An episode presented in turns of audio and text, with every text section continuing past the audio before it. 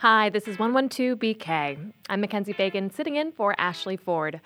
Coming up, he tried to unseat the mayor last year. Now he sits on a commission that could restrain the mayor's powers. How does our politics work? What can we do better to make this a stronger democracy? We know the polluting influence of big money into our politics has caused tremendous problems scandals, indictments, convictions. We see that in New York City, we see it in New York State.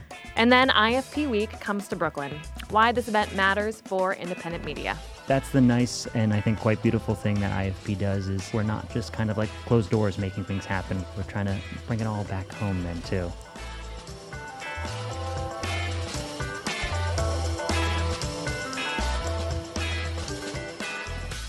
Hi, thanks for tuning in. Later in the show, we'll be joined by two programmers from IFP Week. That is the Independent Filmmaker Project Week, which is coming to Brooklyn next week.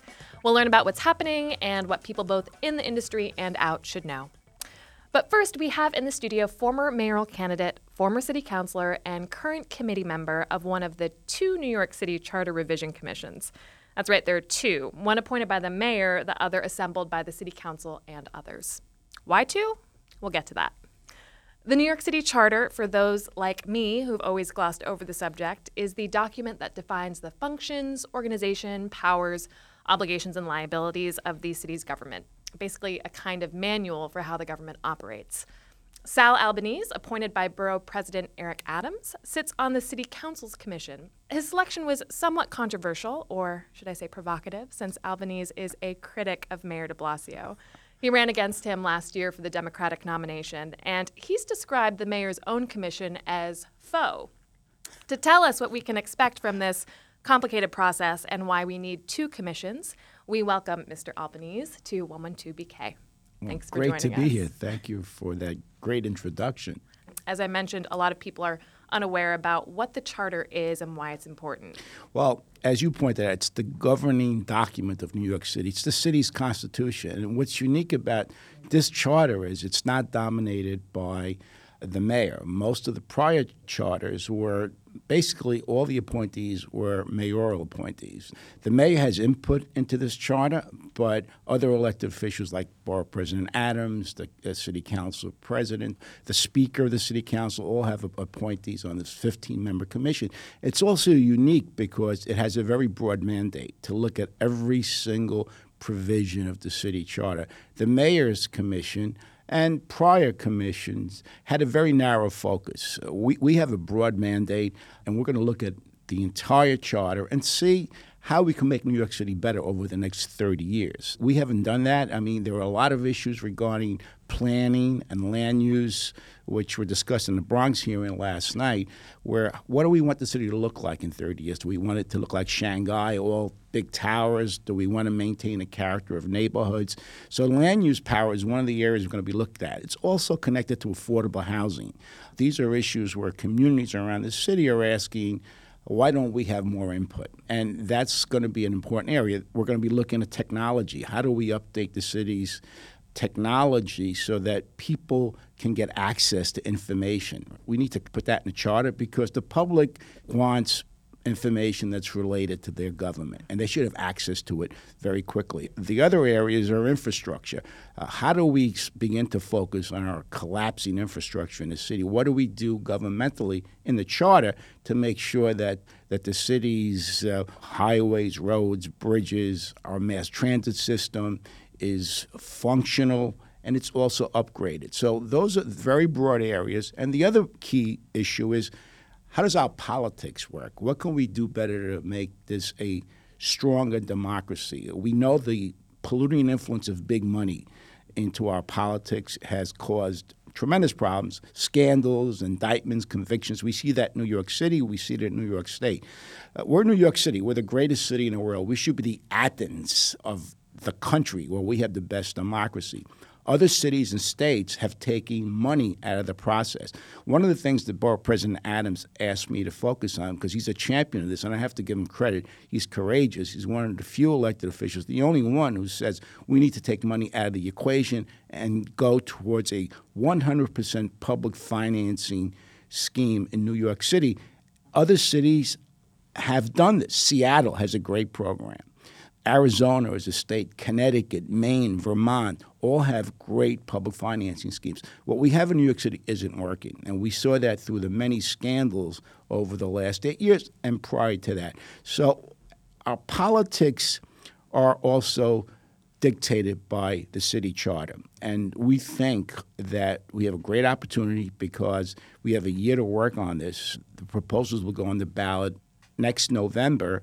And we welcome the public. You know, one of the things about New York City, and you know this, uh, I know it as New Yorkers, we have a lot of great minds out there. We want them to come forward and give us their ideas their proposals on any number of issues that we need to look at. I've got my own ideas, other commissioners have proposals as well, but the public needs to come out and participate, either in writing, they can look go to our website and submit testimony in or come to the hearings. Monday night in Brooklyn, we're at Medgar Evers at 6 o'clock. We would love to see the public at that event, and we'll sit there for hours listening to ideas, exchanging feedback like we did last night in the Bronx. That's great. So, sort of the high level overview of what the New York City Charter is, is sort of operational guidelines for how a city is run, from zoning to technology to democratic well, process, right? Well, the operation is really left to the agencies mm-hmm. um, under the administrative law. What we do is we structure the broad powers of elected officials of agencies. The actual nuts and bolts gets done at the administrative level. Up to the but, agencies. Yeah. And so, then from time to time, these commissions have been convened to re-examine the city charter, see what needs to be changed or updated. Is that correct? Absolutely. I, I, l- listen, the city evolves. It's a different city than it was 30, 40 years ago. It'll be a different city 30 years from now. We have to look down the road and see how do we how do we maintain the vitality and the greatness of New York City. And the charter is a in my opinion, a living and evolving document. It document, has to be right. it has to be tweaked on a regular basis. I think every mayor should convene a couple of charter commissions, the city council as well, and it shouldn't be a narrow focus. We need to look at everything because. And, and so the mayor did convene um, his own commission to look at some narrow issues. Is this correct regarding campaign right. finance? Tell me exactly the different mandate that the City Council's commission has, and why do we need these two different commissions looking at the same document? Once again, the Mayor's Commission is very narrow in focus. They were convened to focus on campaign finance reform, how do we get more people involved in the political process. Our mandate is much broader, and I think commissions should have that broad mandate. And mayors prior to Mayor de Blasio have done the same thing. And I think we need this commission because we really need to look at the entire city government, mm-hmm. not just the campaign finance piece. And the campaign finance piece, as you pointed out, will be on the ballot in November in terms of lowering contribution limits. I don't think it'll do anything in terms of taking conflicted cash out of the process. Is that why you were a critic of his commission and called it a faux commission? Yes, that's right. I, and by the way, the editorial boards all have said the same thing that they laid a big goose egg. I mean, they really didn't do much. I didn't expect much because when you tell a commission, this is what I want you to look at, and, and basically they, they're going to do what the mayor wants them to do. In my opinion, this is a more independent commission. The Speaker of the City Council, Corey Johnson, has four appointees. I have to tell you, I've had conversations with him. He's open to reviewing the entire government of New York City, um, and, and uh, I'm impressed with that. And Borough President Adams feels the same way. Uh, so I, I'm looking forward to it. I'm actually excited about it. That's great. So in November, you mentioned people are going to go and vote on what the Mayor's Commission has proposed right. for campaign finance. I'm curious about ways in which you hope that the City Council Commission will go further or um, have some different ideas about how to oh. take money out of politics. The Mayor's Commission, unfortunately, doesn't do the job. Basically, it keeps conflicted cash in the process. Lobbyists can still bundle money developers can bundle money. We want to take that out of the equation. What I'm proposing, and what Borough President Adams is, is supportive of, is uh, the, the, Seattle uh, plan, which is called Democracy Vouchers. Every registered voter in Seattle receives four $25 vouchers. So elected officials, it's like a mini rebate. We'll have to go to those folks.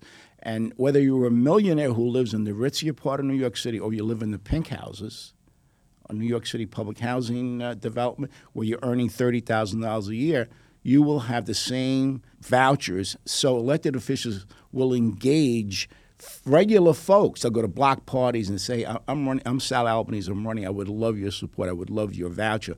The way it operates now, it, it's sad but true. People get on the phone with deep-pocketed uh, sources to raise their money. So there's a correlation between who contributes money and the kind of attention that they get. I would say that if, if, we had democracy vouchers, the New York City Housing Authority developments would be in much better shape uh, than, than what, what, we see today, where it's collapsing. Money in politics is, I think, the central issue. It's it's really corrupting our democracy. New York City should be in the vanguard of real reform. And I'm, I have to once again commend Borough President Adams because of his unique position here, saying, you know, we're at the stage now where we have to take money out of politics. We need to make our democracy work. We need to feel that every citizen in this city has a say. And the Seattle voucher uh, program I consider the, the gold standard for campaign finance reform. I've talked to the people there. I'm impressed with what they've done. And people say, well, you can't do that. I say, hey, we're not reinventing the wheel. Look at the model. Look at Seattle. Look at Connecticut. Look at Arizona. And by the way, the democracy vouchers had bipartisan support in Seattle. Even Republicans who generally tend to be opposed to campaign finance supported it. It's a great plan, and we think New York City, which is the greatest city in the world, should have the greatest democracy, and because of the politics that we have in New York City, where most elected officials unfortunately are indebted to lobbyists and developers and what have you, it's not going to get done. Through the Charter Revision Commission, there's a real possibility we can get that done. I know this that if we put this on the ballot, it'll pass, like term limits passed. Mm-hmm. So it's going to be very interesting. It's my top priority. I've got others, um, but that's my top priority. Seems like a great way to engage people in the democratic process for sure. And I've seen also that some of the other focuses, both yours and by other commissioners on this city council commission, have to do with oversight of mayoral power. Would you say that that's correct? That's, that's a that's a great point. One of the things we're exploring is advice and consent. Right now, the mayor appoints high-level commissioners, and the city council plays no role. We want to see those commissioners, for example, the police commissioner, the chancellor, go before the city council and be vetted, or the council members ask real deep questions. And it helps to bring the best and the brightest into government. It also gives the city council a little bit more leverage because the mayor has to go to them and say, "Hey, this is the person that I want. I would love, I would love your consent." So before the person gets the job, the city council has to vote on that job. It happens at the federal level, it happens in other cities. And um, I, I, know that the council wants to grow up, wants to become a, a, a, more effective legislature. Advice and consent is good for them. It's also good for the public because when you vet candidates, you know, a lot of stuff comes out. And, and, and if they have a, a bad history and all of that is put into the public domain, we could be spared a bad commissioner. And you challenged de Blasio in the primaries for mayor, and also there have been rumors that Borough President Adams might also be eyeing a mayoral run. Would either of you, as mayor, be happy to that amount of oversight that you're suggesting? I, yeah, I'm not interested in running for mayor. I ran, the public rejected me. Uh, so uh, I think Borough President Adams is a very open kind of person, and I think he would he would certainly I'm sure. I, I don't know. I haven't asked him, but I think he would support it. So, in our few minutes, I want to talk more about how the public can be involved in this process. You mentioned that there are hearings happening all across the five boroughs, and there will be a first round, and then later in 2019, there will be a second round. Is that right? That's correct. That's correct. There's a, the first round, we're in the middle of that right now, will be held throughout September in each borough. We're in the Bronx last night, we're in Brooklyn Monday, we're doing Staten Island, Queens, and Manhattan, and then we go into what I call internal sessions where we discuss some of the proposals, some of the things that I've proposed, other commissions have proposed, what the public is proposing. Then we have a second round of hearings in the spring, once again, throughout the city. And at those hearings, we would like to hear from the public. As I said, There are a lot of smart people out there. I, I, met them on the campaign trail. I met them throughout my years in public service. We want to hear what they have to say. And we got some good feedback last night about a number of issues, especially about land use and development. That's really something that's quite controversial as neighborhoods are being gentrified and working class people are being driven out. So land use is, a, is an important issue, and there were some really good ideas. The city council has a, what, a progressive caucus. They've got a, a number of proposals that I'm waiting to read that focus on land use and development. We want a city for everyone. We don't want a city that just has uh, wealthy people here and we just have these huge towers. We want a city that people could afford to live in. People grew up here, they love it. And part of that is having a government that's responsive Absolutely. Well, we hope that Brooklyn turns out in force to Medgar Evers College on Monday. Sal Albanese, thank you so much for joining us uh, and talking to us about the New York City Charter. Thank you for having me. It was a great discussion. Thanks.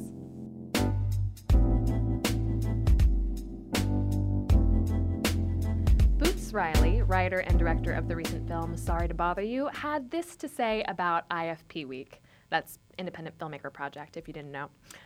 They say IFP Week is like speed dating for filmmakers and producers, but it's more like an orgy for filmmakers and producers. An orgy where every single participant is hot and no one uses protection. Often this leads to beautiful babies being made with folks who were recently strangers. So, IFP Week turns 40 this year, and we want to know if we can expect more beautiful babies from this coming round of meetings, conferences, and consultations. For that, we welcome to the studio Bill Curran, programming producer with Made in New York Media Center by IFP. Great to have you, Bill. Thanks. Thanks for having me. And we also have Zach Mandinach, IFP program manager. Thanks for joining us as well. Thank you for having me. So tell us a little bit beyond an orgy for filmmakers what IFP Week is and uh, why people should care about it if they themselves are not media makers. Well, IFP Week, this is our 40th edition on top of the fact that it is an annual kind of gathering of filmmakers, artists, industry members. It started back in 1979 as kind of a sidebar program uh, to the New York Film Festival, actually, at the time. And this being the late 70s, independent filmmakers here in the U.S. wanted to kind of create a sense of community. And that's really been what IFP has always been about. That's been our mission really for the last 40 years now. And so IFP Week is this kind of annual gathering where these people come to pitch their projects, exchange ideas, hear about other people's work. It's an inspiring environment that I feel like has been kind of the backbone of the organization for decades now. And Bill, you deal more with public engagement, people who maybe aren't media makers themselves. Can you tell me a little bit about what IFP Week has in store for uh, the general public? Part of the backbone that we recognize in terms of building a community of filmmakers and artists is not just industry facing meetings and getting projects off the ground, but inspiring a next generation of creators, filmmakers, artists to get out there and make work and also to learn from people who have not only done it, but maybe have come through our doors. So this year, our big focus has been our umbrella theme of Notes to the Future. So, in celebrating our 40th anniversary, we're bringing back a lot of alumni, past, present, some very recent alumni who Boots even Riley included. Boots Riley included. Coming back for the orgy once again, I suppose. Yes, I know. yes, in that apt metaphor. And so, particularly on Sunday uh, here at BRIC, actually, we're holding a day of talks and programs, including people like Boots, Roger Ross Williams, an Academy Award winner, also folks from Queen Sugar, all of them alumni. Uh, Random Acts of Flyness creators featured, including Terrence Nance, will be here. So we're hoping that's a really inspiring day. And then we have a number of panels and talks and keynotes throughout the week. And then we're also launching a very exciting program on Saturday, this Saturday at the Media Center.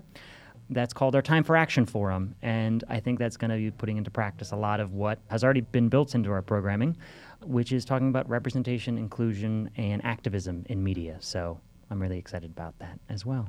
That's great. And there's been so much talk about diversity and inclusion in film and other media. Can you guys tell me a little bit about how you guys are thinking about that, how that's impacting your programming?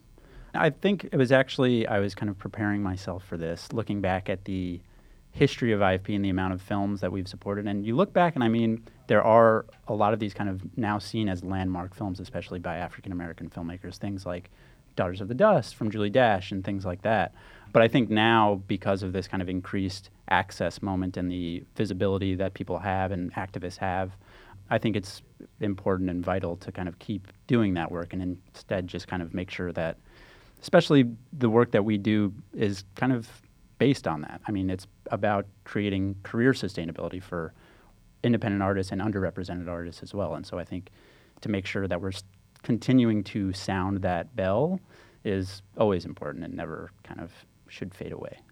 And Zach, the world of independent film financing is rather opaque, especially if you're not in the industry. So, can you tell me a little bit about what IFP does and the role that IFP Week serves to filmmakers? Are you guys matchmakers?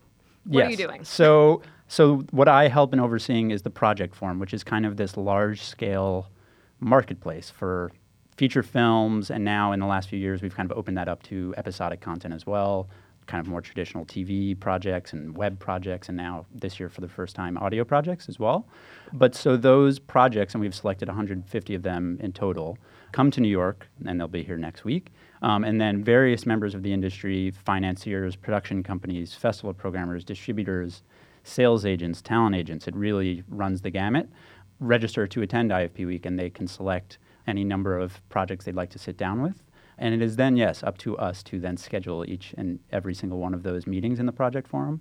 And we have, I believe, we'll end up having around 3,000 meetings scheduled over the course of a few days. So it's a bit intense. But yes, that is kind of the baseline idea of it being let's bring these people to together so that filmmakers can access these people that can kind of be behind closed doors to a lot of independent filmmakers. The exciting thing for us in terms of IFP and community being such a huge part of what we do is a lot of those projects that go through, of course, we want to see the light of day and we try to highlight those projects, not only because we're proud, but because they deserve to have their voices heard and also deserve to have a chance to give back to potentially new generations. So, even as Zach mentioned, Julie Dash, she's mm-hmm. going to be speaking on the Queen Sugar panel. She's uh, an artist, a filmmaker who made a seminal film and had a long career in terms of getting other work out there. And so the fact that the, the medium of television has now given her a new voice to, to work on a show, uh, Ava DuVernay's and Oprah Winfrey's show, Queen Sugar,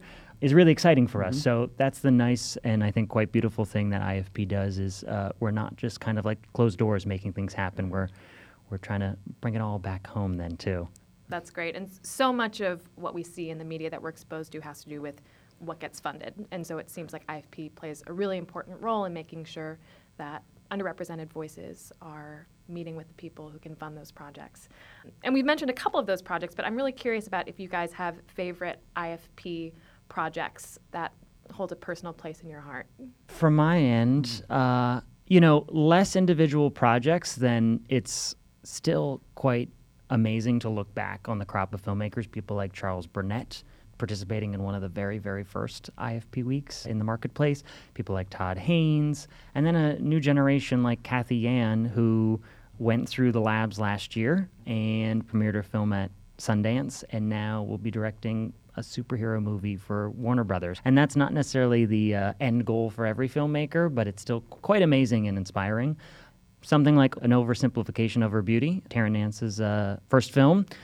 That's a particularly amazing project just because it's such an off the wall, crazy idea. And he got it made and he got it around to festivals. And now he's developed an equally off the wall and crazy show for HBO that now has a huge audience. For me, it's kind of exciting just to even look back and be in, at an organization that has a storied history, but also has clearly taken a lot of risks with very important filmmakers who are clearly influencing a lot of people. Absolutely. Mm-hmm. Well, congratulations on 40 years of making media, and we look forward to seeing what emerges from this year's session. Thank, Thank you. you, Mackenzie. You can go to ifpweek.com. I got to give the plug. ifpweek.com. We have tickets to our events, morning stuff, Saturday and Sunday events. It's going to be great. Great.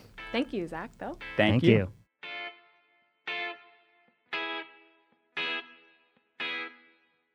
And now some news in collaboration with Bklyner. Seven members of the NYPD, three sergeants, two detectives, and two police officers, were arrested and divested of their guns and shields because of their alleged involvement in protecting a prostitution and gambling ring.